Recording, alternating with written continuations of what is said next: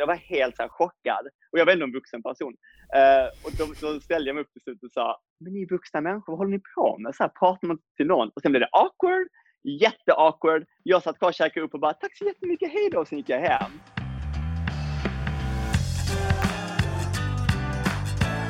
Det slaktas omkring 2,5 miljoner grisar i Sverige varje år. Men kommer 2020 bli det året när fler än någonsin skippar julskinkan? Vi kommer först att prata med veterinären Lina Gustafsson om hur grisarna verkligen mår på slakterierna i Sverige och med politikern Magnus Manhammar om hur vi kan förändra situationen. Sen ska vi prata med veganinfluenserna Mary Haupte från Plantly Mary och Mattias Kristiansson från Vegomagasinet om dilemmor vid julbordet. Hur gör man egentligen för att bemöta sin köttätande släkt som vego?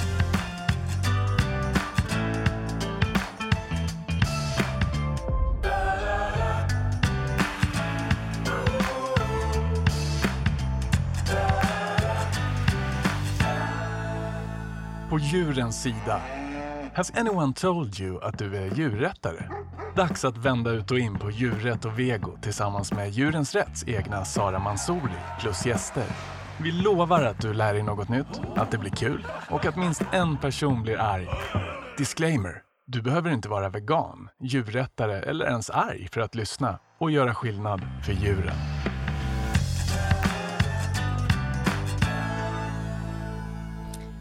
Och med mig som gäster nu så har jag Lina Gustafsson, veterinär som började jobba på ett slakteri eh, på ett vikariat på tio månader men slutade efter fyra månader och har skrivit boken En rapport från, eller har skrivit boken Rapport från ett slakteri, en veterinärs berättelse. Eh, jag säger också välkommen till Magnus Manhammar som är socialdemokratisk riksledamot och eh, ledamot eh, i miljö och jordbruksutskottet. Det var svårt att säga, men nu fick jag det sagt. Välkomna ska ni vara båda två. Jag ska säga det Magnus, att du var faktiskt också en av initiativtagarna till ett webbinarium om just grisslakt och djurskydd i samarbete med Djurens Rätt där du Lina också var med och berättade om, om din berättelse. Så nu är vi samlade igen, vad härligt. Väldigt viktigt ämne som sagt eh, det här ju. Eh, så jättefint att ni eh, båda är med. Och jag tänkte direkt på det Lina, när jag hörde om dig första gången och hörde en veterinär på ett slakteri. Tänkte jag direkt. Alltså för mig var det liksom bara, va? Det har jag aldrig reflekterat över att, att, en veter, att veterinärer jobbar på slakteri. Va, vad gör man egentligen som veterinär på ett slakteri? Ja, man är ju anställd av Livsmedelsverket, så det är en statlig eh, statlig kontroll egentligen. Och man, tanken är att man ska både kontrollera att livsmedelslagstiftningen följs och att djurskyddslagstiftningen följs. Eh, så man eh, egentligen i korthet så går det ut på att inspektera djuren innan de slaktas och efter de har slaktats. Så kolla att inte djuren har några, slutar ha några sjukdomar som skulle kunna eh, drabba människor som äter av, äter av köttet. Då. Och eh, det kollar man även efteråt på kropparna. Kan du liksom, för att jag, som jag förstår det så hade du jobbat på slakteri, eh, det här var inte första gången du jobbade på ett slakteri? Eller? Jo, det var första gången jag jobbade på slakteri, men jag hade ju varit på många slakterier ja. innan. På, under, okay. ja, men bland annat under veterinärutbildningen och så. Kan du minnas din första dag på jobbet? Ja, eh, det är alltid svårt när man, man, när, när man väl har fått veta någonting så är det svårt att gå tillbaka och tänka hur var det när jag inte visste hur det skulle vara. Men eh, jag kommer ihåg eh, absolut när jag kom in där. Eh, och framförallt då också, ja, men, första dagen när jag skulle få en rundvisning så, man går ju, så, så skulle vi gå ner i stallet och titta på grisarna då. Och då så går man igenom slakthallen där alla de här kropparna finns. Bara intensiteten i allting, för det här var ett väldigt storskaligt slakteri då. Och ja, men, lukten som slår emot en och eh, alla ljud och eh, de här uppläkta griskropparna på rader. liksom. Eh, det kändes bara så massivt. Eh, men sen också, det är ju, det är ju eh, ja, men en industriell miljö verkligen. Och det är också en, en väldigt invand miljö. Det är liksom ett löpande band som har rullat i väldigt många år.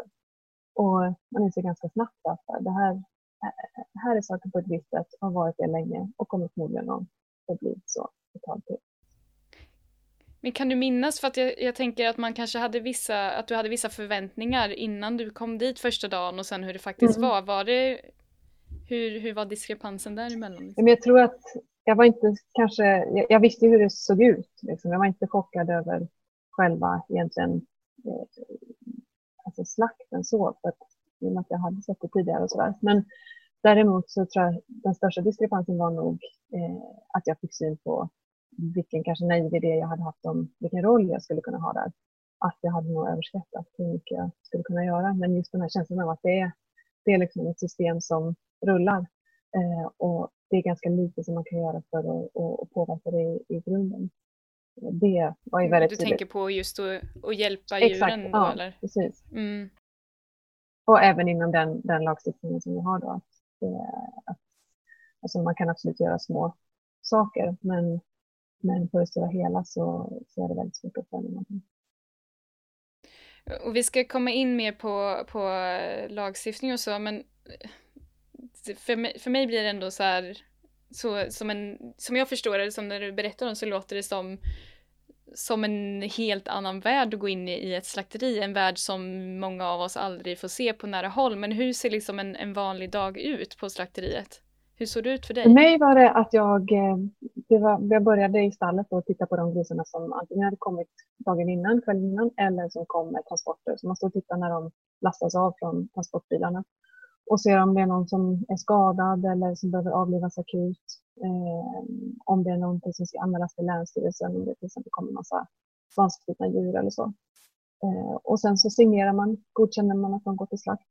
Och eh, Sen så går man upp i slakthallen och tittar när samma djur ofta då eh, åker förbi på det löpande bandet och tittar om de har eh, sjukdomar som gör att man måste slänga kroppen och att de inte kan gå till livsmedel. Så det är det. Och det, det är ju mycket av eh, arbetet går ut på just livsmedelssäkerhet. Eh, liksom. Så djurskyddet är ju en del av det, men det är inte, det är mer kanske mer fokuserat på, just livsmedelsdelen. Sen är det ju Länsstyrelsen som har huvudsakliga tillsynsansvaret för slakterierna. Så det handlar mer om att så här, köttet ska bli tillräckligt bra för oss att äta i princip istället för hur att man tänker på djuren? Ja, det är ju både och eh, liksom, i, i, i uppdraget men, men eh, ja, lite så. Och då undrar man ju också förstås, grisarna, hur, hur, hur, så, alltså, hur såg en vardag ut för dem på ja. slakteriet? Eh, de, de, kommer ju, de har ju, kan ju åkt olika långt eh, på den här transporten. Då. Och bara det är ju ett stort eh, stressmoment. Sen vet vi ju också hur, alltså man kan ju prata om var de kommer ifrån också, men det är kanske inte ett tema för idag. Men eh, de åker på den här transporten och sen så ska, kommer de fram till slakteriet och då så ska de drivas ur den här bilen. Då. Och det är ofta väldigt stressigt. Det här är som jag sa en, en eh, fabriksmiljö med. Det är väldigt eh, storskaligt och många djur och de ska drivas framåt på kort tid. Och eh, det är verkligen minuter att spara. Liksom, så och, mm, ja, det, sen så får de vänta i, i boxar innan de drivs in i koldioxiden där de bedövas. Då. Och det är ju bara, man kan ju bara försöka sätta sig in i deras situation. Att just det här liksom nya lukter, de känner av varandras stress väldigt väl. Eh, många är rädda. Eh, många har ju heller inte haft så mycket nära kontakt med människor. Så, eh, de, bara det att träffa nya människor eller att ja, men, bli driven framåt kan göra att de blir väldigt stressade. Så det är många påfrestningar för dem den dagen. Och sen så slutar det med, med det värsta. Liksom. Alltså det måste varit fruktansvärt att vara så nära det här varje dag. Ja. Och se det. Jag förstår eh, verkligen varför det bara gick fyra månader av ditt tio månaders vikariat mm. alltså. Så tror jag att om jag hade känt att ja, men jag kan verkligen göra en skillnad här, då kanske jag hade gått ut längre. Men det var ju det som, jag visste ju liksom vad grundgrejen var, att det var ett slakteri. Ändå öppna ögon för det. Men, men eh, det var ju just det här att det kändes som att jag inte kunde, det var, det var ingen mening att jag var där. Mm. En av, de, en av de sakerna som, som man har kunnat se uh, filmer ifrån som är jättehemskt på, på slakteri, det är just den här uh, bedövnings, när det är dags för bedövning och koldioxidbedövning är ju det som är vanligast mm. i Sverige.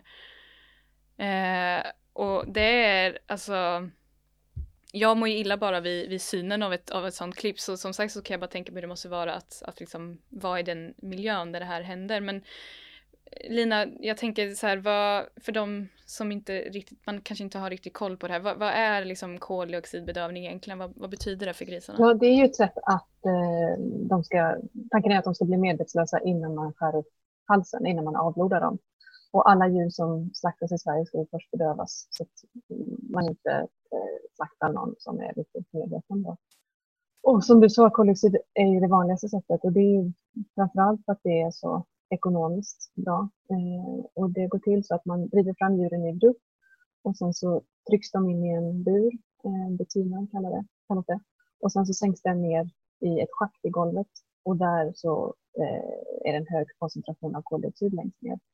Och när man andas in koldioxid så får man en, eh, kan säga, man, kroppen blir försurad och man tappar medvetandet eh, till slut. Men processen innan det sker då, eller innan man blir medvetslös, är ju, innebär ju att man får en, ett starkt ångestpåslag och eh, det ger upphov till starka kvävningskänslor. Vi är väldigt, däggdjur är väldigt känsliga för eh, hög halt av koldioxid, eller för koldioxid eh, överlag. Det, det var väl tidigare. Så de försöker fly, ta sig därifrån. De eh, backar direkt när de känner det här och eh, ja, men, far runt, liksom, försöker verkligen ta sig därifrån innan de hoppar av. Och det är också så att den här gasen gör ont att andas in. Så det är också en, en, en aspekt av det. Usch, det, alltså det är så fruktansvärt att bara ens höra om. Även fast jag, jag har hört det mm. innan och varje gång så blir... Magnus, eh, vad, vad tänker du när, du när du hör om det här?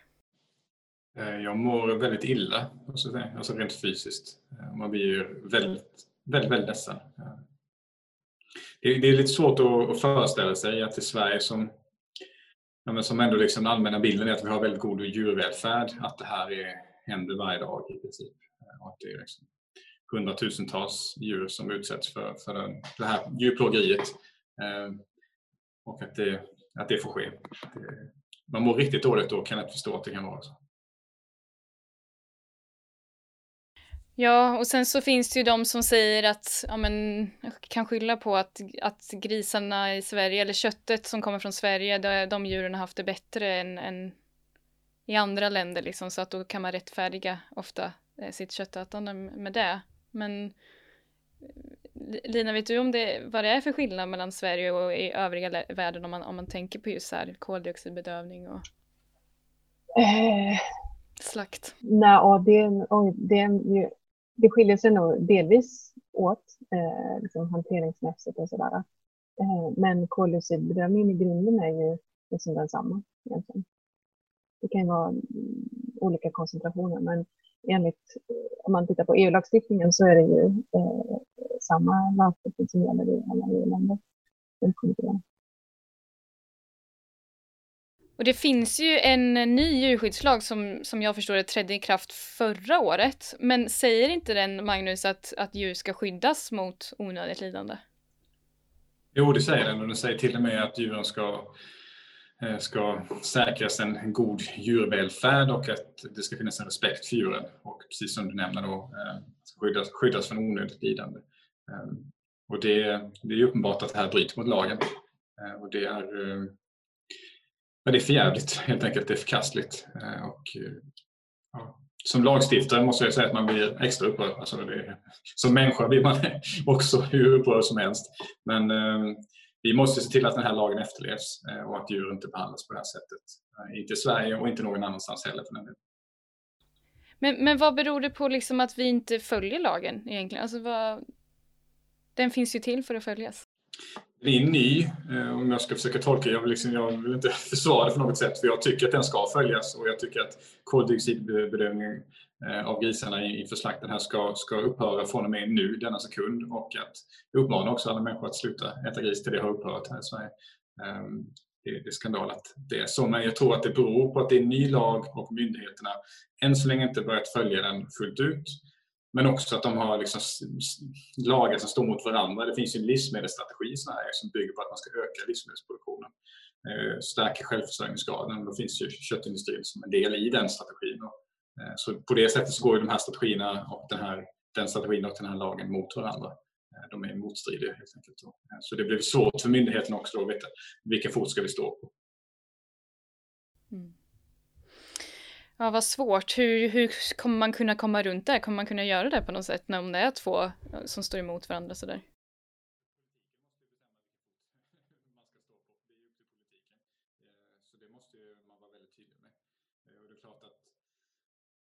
Nya lagen vi har eh, måste följas, eh, tycker jag. Eh, och då måste vi göra allt vi kan för att den också ska göra det ehm, jag tänker att, att man från, från lagstiftningen, från riksdag och därefter då regering måste vara extremt tydliga med att lagen ska följas och vara tydliga till Jordbruksverket och Livsmedelsverket vad som gäller i det här. Ehm, helt enkelt att koldioxidbedövning av grisar inte på något sätt liksom stämmer överens med den lagen som finns utan det här är ett djurplågeri som, som är helt oacceptabelt. Ja. Ja, verkligen. Eh, det är fruktansvärt och, också som sagt att jag tror inte att det är ens så många som faktiskt vet om att, att grisarna får lida så här mycket idag i Sverige. Men det man undrar är ju såklart, men om vi inte, för vi måste ju, det kommer finnas grisar som slaktas. Eh, det finns fortfarande en efterfrågan på kött och vi måste ge en bedövning. Vad, vad är då liksom alternativet till en, en koldioxidbedövning? Lina? Eh, rent faktiskt de alternativ som finns idag eh, och som används i Sverige, det är ju elektricitet som används på mindre slakterier. Och eh, sen kan man ju även använda budpistol, men det är ju väldigt, små, det blir väldigt småskaligt. Och elektricitet är ju också, Mm, kan ju vara också väldigt problematiskt ur ett bedövningshänseende därför att det är en reversibel, bedöm reversibel bedövning som gör att man får ett epileptiskt anfall och eh, det kan de vakna upp ur. Så om det går för lång tid mellan liksom, själva bedövningen och att halsen då skärs upp eller blodkärlen skärs upp så riskerar djuren att, att vakna där. Och det, ja, det är också extremt eh, brutalt. Liksom. Så där är det ju viktigt att det verkligen sköts superbra. Att man har rutiner för det, att det är personal att det går så fort som det ska göra. Och det tror jag inte alltid är fallet faktiskt. Eh, sen så görs det forskning på andra gaser eh, med kvävgas och argon och sånt där har ju, har ju använts eh, experimentellt. Så. Men eh, mig veterligen, jag vet inte det senaste som är på gång liksom, forskningsmässigt. Så egentligen så är det forskning vi får hoppas på att den går framåt? Ja, men jag tänker lite som med allting att det måste finnas tillräckligt starka incitament för att eh, forska. Det, och det går ju att, att bygga slakterier på ett annat sätt. Det går ju att ha en om man nu utgår från att det måste finnas, vilket ju är ifrågasätter, men på kort sikt eh, att det måste finnas någon metod. Så då, eh, då skulle man ju kunna ha en helt annan eh, småskalig verksamhet som kan hantera grisarna mer individuellt fast ändå i grupp. Liksom att det, det behöver inte vara det här snabba genomströmningen vad, vad, skulle annars, eh, om man tänker nu där vi är idag, vad, vad kan ett första steg från den här metoden vara annars? Förutom att vi, om vi tänker på, på forskning och så. Men jag tror att det måste bli ekonomiskt kännbart att, eh, att konsumenter och medborgare måste liksom signalera att vi ställer inte upp på det här. Och eh, då det är klart att det finns andra metoder. Eh, men det finns inte i dagsläget riktigt liksom, någon, någon riktig motivering att byta ut den eh, som vi har. Därför tryckte jag inte tillräckligt starkt. Liksom. Men eh, skulle man, eh, som Magnus är inne på, om det köpet bojkottas, bojkottas så tror jag säkert att det skulle inte ta särskilt lång tid innan man har en annan metod och att det blir värt att bygga om och allt annat som krävs för att ändra metod. Eller att, att vi trycker på för ett förbud. Det Precis. Ehm, så Magnus, vi har varit inne lite på eh, politiken och så här, men vad, vad är det som, som du gör? Kan man, kan man dra in dig i det här? Vad är det som händer politiskt och vad gör du för att, för att förändra det här? Nu sätter jag det verkligen på... ja, Vad jag, gör man du? gör vad man kan i alla fall. Ehm, Mm. Jag läste ju Linas bok eh, och det fick mig att få eh, förstå problematiken med det här och eh, jag kunde ju i princip inte hålla gråten borta någon av gångerna jag satte mig ner för att läsa boken för att det var, det var så hemskt. Och att jag kunde på något sätt inte ens förstå att det här sker och att det får ske. Så jag bestämde mig i våras då för, för att göra vad jag kan i, i den här frågan. Det är en av många frågor man är engagerad i men det här blev så himla tydligt. Så det var då jag tog kontakt med Djurens Rätt om att anordna seminariet och bjuda in Lina till, till det. Eh, och samtidigt som, som vi har gjort det så har vi börjat prata allt mer i samhället, mycket tack vare Linas bok, eh, om det här. Och det jag och andra socialdemokrater håller på med nu det är att vi håller på att skriva fram ett förslag om när man ska förbjuda Eh, det här. Eh, och vi kommer lägga det till vår kongress, eh, att koldioxidbedömning ska förbjudas i Sverige. Och att man också ska satsa pengar på forskning men också då använda alternativ så, så, så, så vad ska man säga, jag vet inte vad man kan säga när det handlar om att döda djur, så liksom, djurvänliga. Så, så, ja, så, sådana alternativ som, som, som gör att djuren lider så lite som möjligt helt enkelt.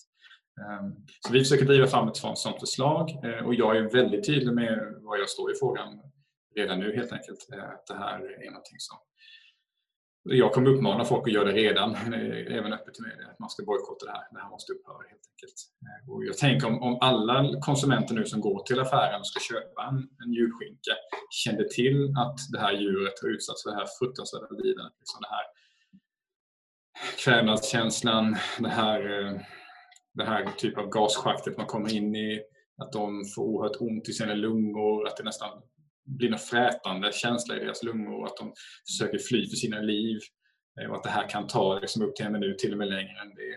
Eh, om alla kände till det så tror jag att väldigt få hade köpt julskinka.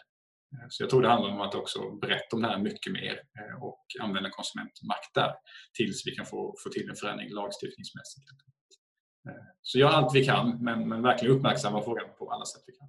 Så det här är ett väldigt bra sätt också, podden. Mm, verkligen. Och så därför så vill jag också säga igen stort tack till er för att ni har varit med i podden och att ni uppmärksammar den här frågan eh, på varsina sätt.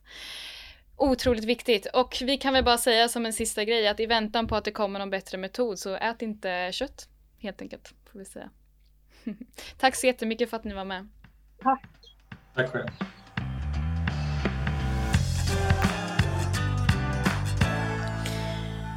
Nu så välkomnar jag mina gäster, eller våra gäster kanske man ska säga till och med. Jag vet inte.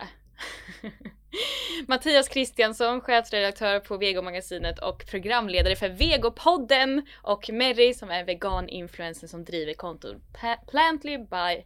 Nej, vad säger jag? Vadå by? Plantly Mary. Förlåt, så heter det. Kul att ni är här och eh, vi ska snacka dilemmor idag som sagt. Men jag vill ju först såklart veta lite mer om er. Eh, så kan ni inte börja med att bara så här berätta om hur länge ni har varit veganer? Okej. Mattias, Okej. kör! Eh, men jag har varit vegan sedan 2012. Eh, eller då började, började förvandlingen och sen så var man väl lite så här kalasvegan i början där man typ gjorde undantag när man blev bortbjuden. Men det var då jag började och det var en ren slump. Jag var inte så medveten och woke som alla kids är nu utan jag bara började käka och sen tyckte jag det var gott och sen fortsatte jag och sen började, blev man mer och mer påläst och sen så blev man fast och nu lever man sitt bästa jag. Fint. Mary, du då? Jag har ätit helt växtbaserat sedan 2018. Men jag åt eh, vegetariskt innan. Och sen så insåg jag väl också typ att jag åt inte så mycket mejeri och ja, ja, men andra typer av animaliska produkter så det kändes det ganska naturligt faktiskt att ja, men gå över helt. Men eh, så att ja, sen 2018 i alla fall har jag ätit det helt. Sen 2018 and still going strong. Precis. Nice. Men jag tycker, jag skulle vilja, en sak som, som man alltid får som vegan, är, eller jag får det i alla fall, jag tror att många andra män får det också, är ju så här när de frågar vad finns det för icke-vegans som ni saknar? Om man tänker typ i matväg såklart då. I det här fallet. Alltså jag känner, eh, mitt, jag har ju blivit helt raderad från sådana grejer för att man lever i sin veganbubbla, så man tänker inte på det. Man blir sugen på en burgare, men jag tänker inte på köttet längre.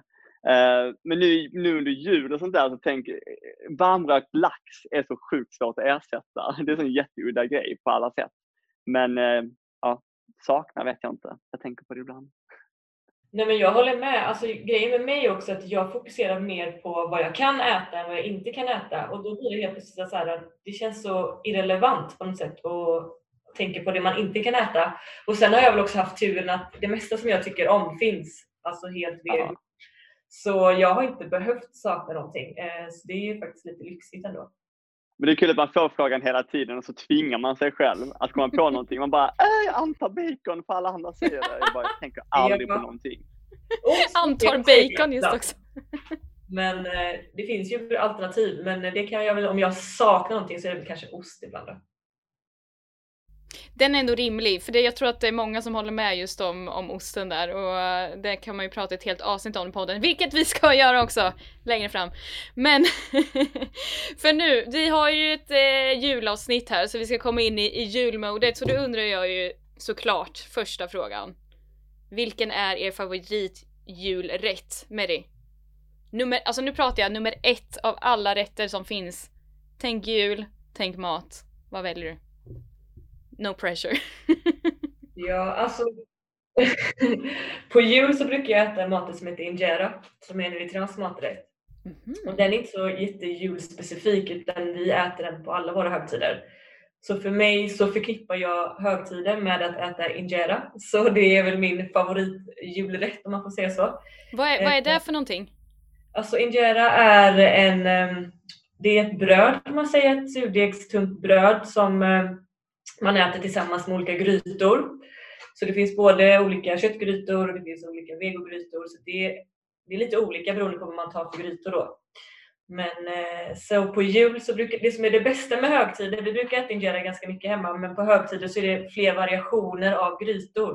Så det finns mycket mer att välja mellan än vad det kan vara en, en vanlig måndag till exempel. Så det är ju jävligt nice. Men är det, no är det några speciella julkryddor då så det blir mer just en julig injera eller är det liksom bara att man, man mixar upp det? Nej, det är rätt basic. Eller alltså det är som vanligt, alltså, oavsett om det är påsk, jul, födelsedag, alltså så. Så det är, den krydda man brukar använda är en krydda som heter berbere. kan det vara den här? Ja, kanske. Det ser ut som det. det luktar, det happen to have this, jag brukar gå runt med en sån här i fickan. Nej då. Nej men jag fick lära mig om det här idag faktiskt. Just för att, eh, ja det var inte ens för att du skulle gästa utan det var bara att eh, vi hade en volontär här som kom förbi med det här och sa det här är världens bästa krydda. Testa det på julskinkan. Mm. Så... Ja men faktiskt, alltså man kan använda det till mycket mer än vad alltså, vi gör traditionellt. Till olika typer av marinader och så vidare. Så att det är faktiskt ett hett tips. Bra, bra jultips. Och Mattias, om du skulle välja nu då en, en julrätt, en av alla underbara rätter som finns, vad väljer du då? För det första är det svårt och sen när man väljer en rätt så låter alltid så tråkigt för att ett julbord är liksom hela upplevelsen. Men jag vet alltså jag har ju alltid två grejer som hänger med som min farmor gjorde och det ena är typ, men det är så skånskt, det, det var en sill, vad heter det? Brantevik-sill. Det är mest massa lök och kryddpeppar och sånt där. Men jag gör veganvarianten med tofu. Men det är för att det finns många minnen kopplade till det. Och sen gör jag alltid mandelmusslor. Och jag vet inte om det är skånskt. Men det är, är mandelkakor som man toppar med grädde och eh, någon sylt. Men mm. jättegott. Mm. Men jag, ingen verkar veta vad det är. Jag är Nej, jag aldrig... tänker att jag har levt i någon skånsk bubbla. Det måste vara en skånsk bubbla det där i så fall. Jag, jag vet inte, jag ja, kan inte ja. svara på det. Men spännande, det är bra med lite, lite nyheter inom julbordsvärlden här också tycker jag. Som inte ja, jag har eh, haft innan. Men jag ska, jag ska, vi ska ju gå in nu på lite dilemman vid julbordet för att det är ju så att, att många, både nyblivna veganer eller vegetarianer och folk som kanske har varit veganer i flera år är lite trötta kanske på att sitta där vid julbordet med släkten med folk som inte fattar grejer med veganism överhuvudtaget och det kan uppstå ganska jobbiga situationer eh, kan man tycka. Eh, och det är mm. väldigt vanligt. Det som är skönt i allt det här det är att veta att vi är fler som upplever samma saker när man sitter där. Men Ni är ju med för att ni ni är vegoexperter och eh, kan er grej. Så jag tänker att vi, eh, vi börjar väl med att köra igenom de här dilemmorna som vi har fått från eh, våra följare. Det här Mm. blir saker att bita i. Är ni redo eller? Ja. Tänk om ni sa nej, vad jobbigt det skulle bli då. Okej, ehm, den första, det första dilemmat eh, läser jag här. Eh, jag ska fira min första jul som vego på grund av djuren och är rädd att få massa frågor om det här. Jag kan ju inte så mycket om fakta och siffror och sånt, så jag är rädd att jag kommer bli överkörd med massor argument. Hur hanterar jag det? Är det Mary, vad, vad tänker du när, du när du hör detta? Gud, jag tänker jobbigt. Jag håller med. Och sen så tänker jag att alltså, man behöver faktiskt inte känna att, man, att det ansvaret ligger på en. Alltså så. Eh, att man inte behöver känna det. Att man ska behöva vara en person som hela tiden ska behöva försvara hela tiden. Så får man ju utgå från det man kan och vet. Och sen vet man kanske inte allt och kan inte allt. Jag tycker det ändå är okej. Och sen så får man, det är lite så här taskig inställning kanske, eller jag tycker den är sund i alla fall. Jag, här, jag behöver inte försvara mig och mina val för någon. Och om någon väljer att eh, ifrågasätta det så ska jag svara så gott jag kan. Kan jag inte svara mer, då är det okej. Så att man inte känner att det, ligger, det ansvaret ligger på en själv. För det kan nog vara ganska jobbigt tänker jag. Verkligen. Och ja, men får inte tala om eh, lätt hänt att man gör det Ja. sådana tillfällen. Mm. Så det är jättebra att påminna sig om att Eh, sen kan jag bli så himla, jag, kan, jag tycker man ibland får känna av vad det är för person. Alltså är det verkligen genuint, är, är personen genuint intresserad, då kan jag säga så här, men vet du vad, jag kan inte det här. Adda mig på Facebook eller skicka ett mail så kan jag återkomma för att jag kan inte det här. Och jag, jag, I början var jag precis likadan, man var rädd för att inte kunna saker. Och nu är jag så här, jag skitdålig på siffror. Alltså jag kan inte statistik och det spelar ingen roll. Och speciellt för hon, eh, det var en tjej kanske, jag minns inte. Nej, kille, det är, det, det eller är anonymt, anonyma frågor här så vi vet inte. Hen. Hen. Och om hen, nej men för att jag tänker att um, hen gör det för djuren. Och då är det ju alltid mycket lättare att luta sig på det. För det finns bara varma fina argument eh, när man pratar om, om djuren. För det är väl ganska svårt att ta emot också. Eh, så det är väl skönt. Men jag vet inte, skit i jobbiga människor. Sen å andra sidan, jobbiga människor har julen till, jobbiga släktingar har julen till och det kommer alltid skapa en rolig historia som du kan berätta om resten av året. Bra, om hur så- hemsk julen var. Så för- Förlåt, vad sa du? Jag måste säga, Jag håller med det du sa Mattias, att man får lite känna av också vad personen har för intention som alltså, frågar. Alltså är någon person som bara vill vara jobbig och jävlas, då blir man såhär, Lägg inte tid på jag inte idioter. bry mig mer liksom. Ja. Sen är det ju liksom det här att eh, jag brukar ge som tips till folk som inte vill prata, eller, så här, eller jag, tips till mig själv kan man säga. Att så här bara, ja men som du var inne på Mattias, att bara vara så här, nej men jag är vegan för djuren, mer än så behöver vi inte gå in för, på det. Liksom. Att så här, det, för det, då går det liksom inte säga så mycket emot det heller till slut. Eh, om Nej. det nu är anledningen såklart. Men det var det ju i det här fallet. Mm. Eh, ja, bra input. Så summan av kardemumman. Eh, försök att inte lägga allt ansvar på dig själv. Och skit Mm. i jobbiga släktingar. Ja. Bra tips tycker jag. Ska vi gå vidare till nästa? Mm. Okej, den, här, den här tycker jag är lite skön alltså. Jag funderar på att lura min familj att laga... jag, nej förlåt, jag tar om det här. Jag funderar på att lura min familj och laga julbordet helt vego men inte berätta det för någon. Tankar om det här? Hur kan jag lyckas med att göra det här på bästa sätt? Det har jag faktiskt gjort innan. Alltså, Har du? Inte julbord men middagar. Berätta! Mm. Nej men alltså oftast, inte oftast, ibland så finns det vissa människor, berättar man om att något är vego så blir de, får de en helt annan inställning till maten. Och då Mm. tycker jag att det är lika bra att inte säga någonting. Eh, För att ofta om man inte poängterar det så äter de det och sen tycker Mm. de att det är gott och då kan man också göra det att när man väl har ätit upp så kan man säga så här, ja men by the way allting var eh, veganskt. Mm. Eh, och då har de åtminstone smakat så jag tycker det är ett bra sätt att göra. Framförallt för alltså, personer som är skeptiska. Vad har reaktionerna varit då efteråt när du har, när du har berättat om det här var veganskt? Alltså jag har till och med blivit frågad om recept så att... Eh, Så att, eh, tips alltså. men jag tycker det är ett jättebra sätt att, att introducera och inte säga något. Jag tänker också när det gäller julbord att man, det är så lätt att man som vegan hela tiden känner att man, man måste överkompensera och ha så 30 olika rätter eller 50 olika rätter. Men att satsa på några grejer som du känner dig trygg med och som, som är skitgoda.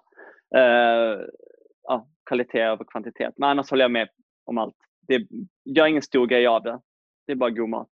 Mm. Men finns det, för jag tänker att så här, köttätare särskilt om man, eller jag har upplevt det i alla fall när jag, om jag säger till någon innan att så här, men nu ska vi äta veganskt liksom. Särskilt om man ger fejkkött. Då, då blir många väldigt så här bara, mm, känner efter väldigt noga i vad det är man tuggar på och hur det smakar och liksom sådär. Mm. Eh, finns det någonting så här som ni rekommenderar just till julbordet för att kunna lura köttätarna så mycket som möjligt? Finns det någon speciell korv till exempel man ska köpa eller någon speciell vegobulle? det är så olika i alla fall. Jag tycker att det är ju en buffé och det som är det bästa med julbordet. Att det är en buffé. Så att ha, ha flera olika rätter så kan ju folk hitta sin favorit. För den ena personen kanske älskar det där. Liksom. De kanske tycker det smakar som kött eller har konsistensen som och andra tycker inte. Så att man kommer aldrig tillfredsställa alla med en rätt. Men eh, försök att catera till alla. Och så färg och, färg och konsistens. Alltså det är ju fördelen med ett veganskt julbord. Det finns mycket mer spännande. Mm. Mattias, du har väl din eh, pojkvän från Indien som bor eh, i Sverige nu va? På Aha. tal om att testa julbord och så menar jag. Jag såg någon video där Aha. han testade rödbetssallad bland annat.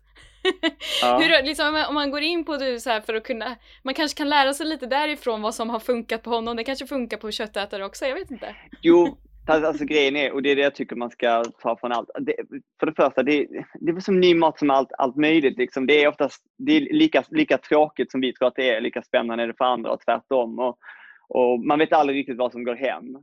Så är det ju. Och så är det med vanlig julmat också. Det är ju alla, alla har sin favorit på julbordet. Uh, så att, ehm, ja nej, säger jag som inte ens har bjudit honom på all julmat än. Jag är sjukt nervös för det. Men Men han verkar ändå gilla den. eh, Alltså jag såg någon som sagt med han käkade rödbetssallad från Vegme. ja, Den var väl ändå... Precis. Ja. Ja. men de är det, jo precis, Det- kommer lite andra också. Men det, det var ganska, ganska, ganska enkla grejer sådär. Jag tror att det är lite knepigare sen när det blir sillinläggningar. Åh, Jag vet ja. inte. Men också typ sen när jag säger att jag gillar potatis. Så han bara, vadå? Jag bara, nej kokt potatis eller pressad potatis eller potatismos. Han bara, vad är det för kryddor? Jag bara, salt och peppar. Du vet. så. Så simpelt men så gott. Är det hans första svenska jul? Ja. Okej, kul. Jättespännande. Well, det är, jag tror att det, paniken är mer familjen, träffa familjen än att äta maten. Just det, ja precis. Det blir spännande. Du får berätta om det sen Mattias hur det går. Mhm. Mm. Okej, eh, ja men för att lura sin familj på julbordet så blir alltså tipset att eh, det är jättebra att inte berätta innan om vi kommer fram till. Och att eh, bra att testa lite olika favoriter eh, för att se eh, vad som kan funka. Mm. Yes. Okej, snyggt. Eh, expertpanelen, vi hoppar vidare. Ehm, då har vi en kort men viktig fråga. Vad är det bästa knepet för att få fler att testa mina veganska alternativ på julbordet? Jag antar att den här personen kanske menar att för jag vet hur det har varit för mig i många år. Att jag sitter där på julbordet där det är ett hav med eh, liksom animaliska produkter och sen så sitter jag med mitt lilla hörn med min rödbetssallad och veganska skinka och sådär. Eh, och folk tittar på mig lite grann och tänker oj, det där ser ju roligt ut. Eh, men hur gör man för att folk ska vilja liksom hur, får- hur får man med sig fler på liksom vegotåget tycker ni, Mattias? Eh, man, kan bara, man kan fråga, vill du inte smaka? Jag tänker, men för, för, för det första är folk lite rädda för att göra det. Eh, smaka kanske, jag vet inte om de är det egentligen. Men, men jag tänker att eh, man kan ibland lägga mig bara platt och säger, men bara testa. Du behöver inte ens tycka om det. Jag blir inte sårad. Jag blir mer sårad av att du inte smakar än att du inte tycker det är gott. Um, så jag, tänk, jag tror inte att folk är så krångliga. Det är väl bara det att man be- vissa behöver en liten push i rätt riktning. Men jag tror inte att det behöver vara svårare än att bara be dem smaka. Uh, och sen, sen får de tycka vad de tycker. För att min familj var likadan. Första gången när jag satt där, jag och min syster satt och käkade veganskt, så, uh, var det, smakade inte alla, andra gången smakade någon, någon lite mer och nu har vi bara vegansk mat liksom. Så att man får, vara li, man får ha lite överseende med att det är olika processer, olika liksom, väg för alla att gå under. Mary, hur var det för dig? Kan du, eller minns du liksom när du kom hem eh, och satt och åt julmat och var vegan? Um, alltså, jag, jag håller med där att man liksom bara ska säga smaka. Jag tror att många är rädda för att alltså smaka att det är okej att du tycker om det. För jag tror att många är rädda att man ska typ, vad ska man säga, uh, offend liksom. Alltså så här, att man blir, eh, ja men din mat är inte god. Och det är okej, okay, alltså så länge du smakar och, och, det är fint om du inte tycker det är gott, men jag vill åtminstone att du smakar. Så att, sen har jag en eh, familj som kan vara lite matskeptisk överlag. Alltså inte bara vegansk mat utan allt som är nytt. Mm. Eh, så, där, så där har jag kanske bara, men bara smaka och så bara, sen smaka bara. Det är okej okay om du inte gillar det, men behöver smaka. Och sen mm. många gånger när de väl har smakat så har de eh, tyckt att det är gott. Ehm, så det har ändå varit positivt. Men sen så är ganska mycket av det vi har på vårt julbord veganskt alltså i sin natur. Just det. Det veganisera. Så det är ändå grytor och rätter som de känner igen. Så på mm. så sätt så har man också så här avdramatiserat det hela. Det handlar inte om att det är en vegansk gryta utan det här är den här grytan eller det här är den här grytan. Och så äter mm. man den och tycker den är god. Så att, eh, men ja, lite tjat och, eh, och sen så har väl många ändå varit med och liksom smakat ändå. Mm. Ja, eh, precis. Och det här, jag gillar det här med dig för att eh, som jag förstår det så vill ju du eh, utvidga det här begreppet julmat lite. Att det ska liksom vara eh, lite mer än bara rödbetssallad och köttbullar. Ja, eller det är mer för min, alltså så här, oftast när, om i jobbsammanhang eller vad det kan vara så brukar vi, alltså man brukar oftast när julen kommer så pratar man oftast om vad man äter på jul och julmat och så vidare. Och min association till julmat har jag märkt är inte alls likadan som väldigt många av mina kollegor. Mm -hmm. Så det är inte så men vad är julmat? Det är så olika för olika personer. Eh, mm. Många traditionella, om man säger så, julrätter för eh, majoriteten i det här landet är rätter som jag aldrig, har smakat på ibland. Alltså så, så att det, mm. det är väldigt olika. Är det. Men, eh, så att eh, det vi äter hemma i alla fall, så mycket är veganskt i sin natur så att det blir per automatik att många äter veganskt. Och sen mm. så i vår kultur eh, så är det väldigt många som fastar eh, inför typ påsk och ja, men, olika perioder under året och då äter man veganskt. Så det är väldigt accepterat fast av religiösa skäl oftast. Eh, mm. Så det är inte så jättefrämmande skulle jag säga. Så vi kanske ska få in lite mer eritreanska rätter på julbordet helt enkelt. Då kanske faktiskt fler också vill smaka för det är också kanske saker som man inte har sett innan. Det är ett bra tips faktiskt.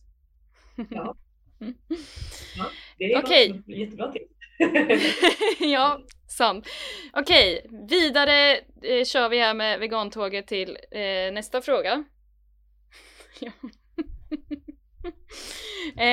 um, Då ska vi se. Jag är trött på att alltid skämmas om att jag är vegan. Det är alltid samma visa om att eh, du, ska ha, du ska väl ha lite extra kött den här julen. Det behöver du som inte äter det annars. Hehehe. Jag orkar inte känna mig hånad. Vad ska jag göra för att palla det här? Åh, oh, den här är ju jobbig alltså. Mm. Känner ni igen er? Ja. ja men, men verkligen. Och jag, det finns ju två vägar att gå. Det ena är att tänka, nu är julen här, nu får man ta lite skit. för att det bara, det kommer, man kommer träffa folk som bara är skitjobbiga, för det, det är så släktingar och familj kan vara. Och så kan man bara le och, och bara ge ett glatt eh, ansikte åt vegan, veganrörelsen. Eller så får man väl liksom säga ifrån. Uh, och jag tycker att det är lite, det är lite det är svårt. Jag, jag sa det för när jag, precis den, det året när jag blev vegan, eller nej, julen innan jag startade tidningen, den kom i januari, så hade inte jag berättat att jag var vegan. Så bjöd jag min familj och vänner till familjen på en vegansk middag dagen innan julafton. Och de satt exakt sådär och bara Fy fan vad äckligt det här är, gud, vem, alla vill ju ha kött. Jag var helt så chockad. Och jag var ändå en vuxen person. Uh, och då, då, ställde jag mig upp till slut och sa, men ni är vuxna människor, vad håller ni på med? Så här, pratar man till någon? Och sen blev det awkward jätteawkward. Jag satt kvar och käkade upp och bara tack så jättemycket, hej då, och sen gick jag hem. Och jag har funderat i typ sju år på det här. Jag bara, gjorde jag rätt liksom? För att de kanske har attityden för, av helt andra, alltså jag menar, jag tror inte att alla människor automatiskt vill såra, men oftast är det ju för att de kanske vet att du har gjort ett bra val. Och de vet ju säkert om att du gör den av liksom bra intentioner, men och de, att de också kanske känner att de borde göra någonting men att de inte gör det. För det, bla, bla, bla. det finns så mycket bakom de dåliga skämten och tråkiga kommentarerna att det bästa man kanske kan göra är att bara vara en, en glad, eh, glad vegan. Eh, och sen till slut kanske de kommer, kommer till dig och ber om tips eller råd eller vad det nu kan vara. Eh, snarare än att bita ifrån. Men det, Men det verkar ju som att det, det funkade lite i alla fall med, med, med ditt outburst där, eller? Eller blev det liksom jo, men jag vet inte om det funkar i längden liksom. Mm, men jag menar, du ska inte, man ska inte ta hur mycket skit som helst, herregud. Alltså, någon måtta får det vara. Sen, sen ibland kan jag ju tycka så här, dåliga skämt får man ju höra. Jag menar, jag, hur många bögskämt får inte jag höra liksom? Som ibland är jätteroliga, ibland är jättetråkiga. Och då får man ju ibland känna av det också. Alltså, mm. tycker jag att det här är kul så kan jag, kan jag ju fake-skratta också. Sen kan man ju bara säga, jag menar, när man hör ännu ett veganskämt på ett bröllop eller någonting så kan jag säga, men du vet, dra hur många skämt du vill. Jag har garanterat hört 99,9% av dem. Så jag kommer inte skratta genuint till alla. Bra. Mary, har du något att tillägga där? Det var, väldigt, det var terapi också. Nej, men jag håller med. Jag försöker bara att inte ta det personligt och jag tror också så att just det här att bara leva och vara ett gott exempel. Tyvärr så tror jag att väldigt många kanske har en fördom av att folk som äter veganskt exempelvis då kanske redan är väldigt så här, äh", och så här arga och så. Det är så tråkigt att bekräfta den bilden.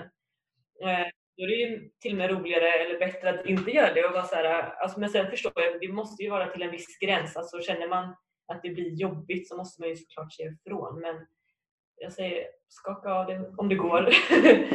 till om du känner att du måste. Alltså, jag bara kände så, så svenskt svar med. Jag bara, nej bara ta det och le. Man bara, vi borde ju bara säga tid liksom. Det räcker liksom. Ja, det eller alltså jag... Mellanväg här.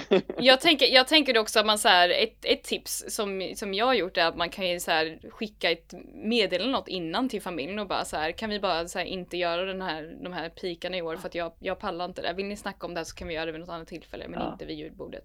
För att liksom lätta upp stämningen. Skulle man kunna göra också. eh, ja. Yes, alltså vi har... Det är ju ett... faktiskt sin familj. Så, ja. ja, precis. De vill väl vara dig väl förhoppningsvis. Ja. Eh, vi har ett sista dilemma. Eh, som jag jättegärna vill ta för jag tycker den här, den här är tricky alltså. Och den, den lyder, jag litar inte på att min gamla mormor har koll. Hon kan säga att, jag gjort, att hon har gjort en helt vegansk Jansson till exempel, men jag vågar inte lita på att det kanske är lite kogrädde i den ändå. Samtidigt så vill jag inte göra henne ledsen. Vad gör jag? Mattias, du skrattar. Nej, men det är, jag vet, den är jätteknepig. Jävla farmor liksom, hur så kan det vara? mormor var det dock, men jävla mormor. Ja, man får väl bara, jag tycker någonstans så här, du kan dubbelkolla och trippelkolla. Vad kan du göra mer? Någonstans måste man ju ändå lita på att den stackars människan gör sitt bästa. Eh, om inte hon, om du inte vet om att hon har en eh, mörk sida och vill hugga dig i ryggen liksom. Men, men för jag tänker att det är samma sak som på restaurang ibland när man frågar tre gånger för att man är osäker och till slut blir man så här, jag måste ju lita på dem. Jag kan inte leva mitt liv och bara inte äta för att jag tror att de försöker lura mig. Men eh, Nej men det är ja. som när jag beställer typ en kaffe latte på, alltså jag ser, ni, ni vet det finns en min på en surikat som tittar in så här för att se, ja. använder de verkligen rätt mjölk liksom? För det är svårt, det är ett liksom, det är en svår grej att lita på, jag förstår verkligen det. Men det, ja. känner du också igen dig? Ja det var likadant för mig, alltså i början kände jag att jag hade väldigt svårt att lita på folk. Eller så här, även när man var ute och åt och så. Och mm. man verkligen ville dubbelkolla allt och vara så här, typ, vilka ingredienser har ni använt, alltså på den nivån. Men det är mm. jobbigt i längden att hålla på och vara sån. Alltså man mm. det. Och då så har väl jag landat i att men alltså, visst man frågar och så får man, alltså man får ju lita på att den personen alltså talar sanningen, vad man ska säga, att han inte har någon ond intention. Och jag tänker också framförallt om det är en familjemedlem så får man ju väl hoppas att den vill dig väl. Så. Eh, så eh, men det är svårt det där alltså. Det finns en sida av mig som gärna vill dubbelkolla och så finns det en sida som är så här, nej men låt det gå. det är också fantastiskt hur sjukt dålig, hur, hur hur dålig man är på att prata med sin egen familj och släkt. Det är där, de borde vara de enklaste, men eh, ja. Det är för att det är på något sätt som att man inte vill såra deras känslor ju. Nej. I, I slutändan är det ju verkligen det det handlar om. Men man, alltså, man får väl tjuvkolla i soporna och se vad, som, vad det ligger för förpackning där. Ja, jag tänker precis. Det är, och det är säkert svårt när man är yngre. Jag vet inte, nu är det så här. Alltså nu är man så, jag är så vuxen nu så jag, jag tycker inte att det är krångligt. Jag tycker inte att det känns jobbigt längre. Jag är bara jätterak med det för det är mycket lättare än att ta genvägarna och vara så här. Det handlar om mjölk i Jansson liksom, eller grädde i Jansson. Det är inte världens största grej även om man, det lätt blir det i skallen liksom. Det beror ju på hur man frågar också. Man kan ju vara så ja men vad var det för mjölk du använde då? Eller så här, det behöver ju inte vara, ursäkta jag tror att du har gjort fel. Kanske. Pekpinnen liksom. Ja, vi får avrunda det hörni. Vi hade ju kunnat prata om sånt här i, eh, i evigheter. Men är det no några last words, så, words, words som ni har till julfirare där ute som kommer sitta där vid julbordet och kä kämpa? Ja, det... Mm. God jul! Var glad, det är jul! Och det, det hör till att vara lite obekväm på julen med familj och vänner, men det är det vi gör. Ja, men jag Julen med. handlar om ångest. Ja, och inte försöka liksom tänka att man behöver gå in och, men, gå in och försvara sig himla mycket och bara... Ja. Och du är inte ensam. Det var jättebra det du sa. Du är inte ensam. Oj Bara Mattias, nu försvann trevlig- din kamera igen. Förlåt, Är jag kvar? Nej, sluta. Det står bara Mattias. Är jag borta? Man hör, man, men din kamera fattar att det var slut här nu kanske. Ja, den tröttnar på er. Ja. men- Hörni, tack så jättemycket för er hjälp eh, och tack ni som eh, skickar in frågor eller dilemmorna också och eh, jag säger god jul. Ja, god jul. God jul! Vilket sent svar jag fick från Tack så mycket.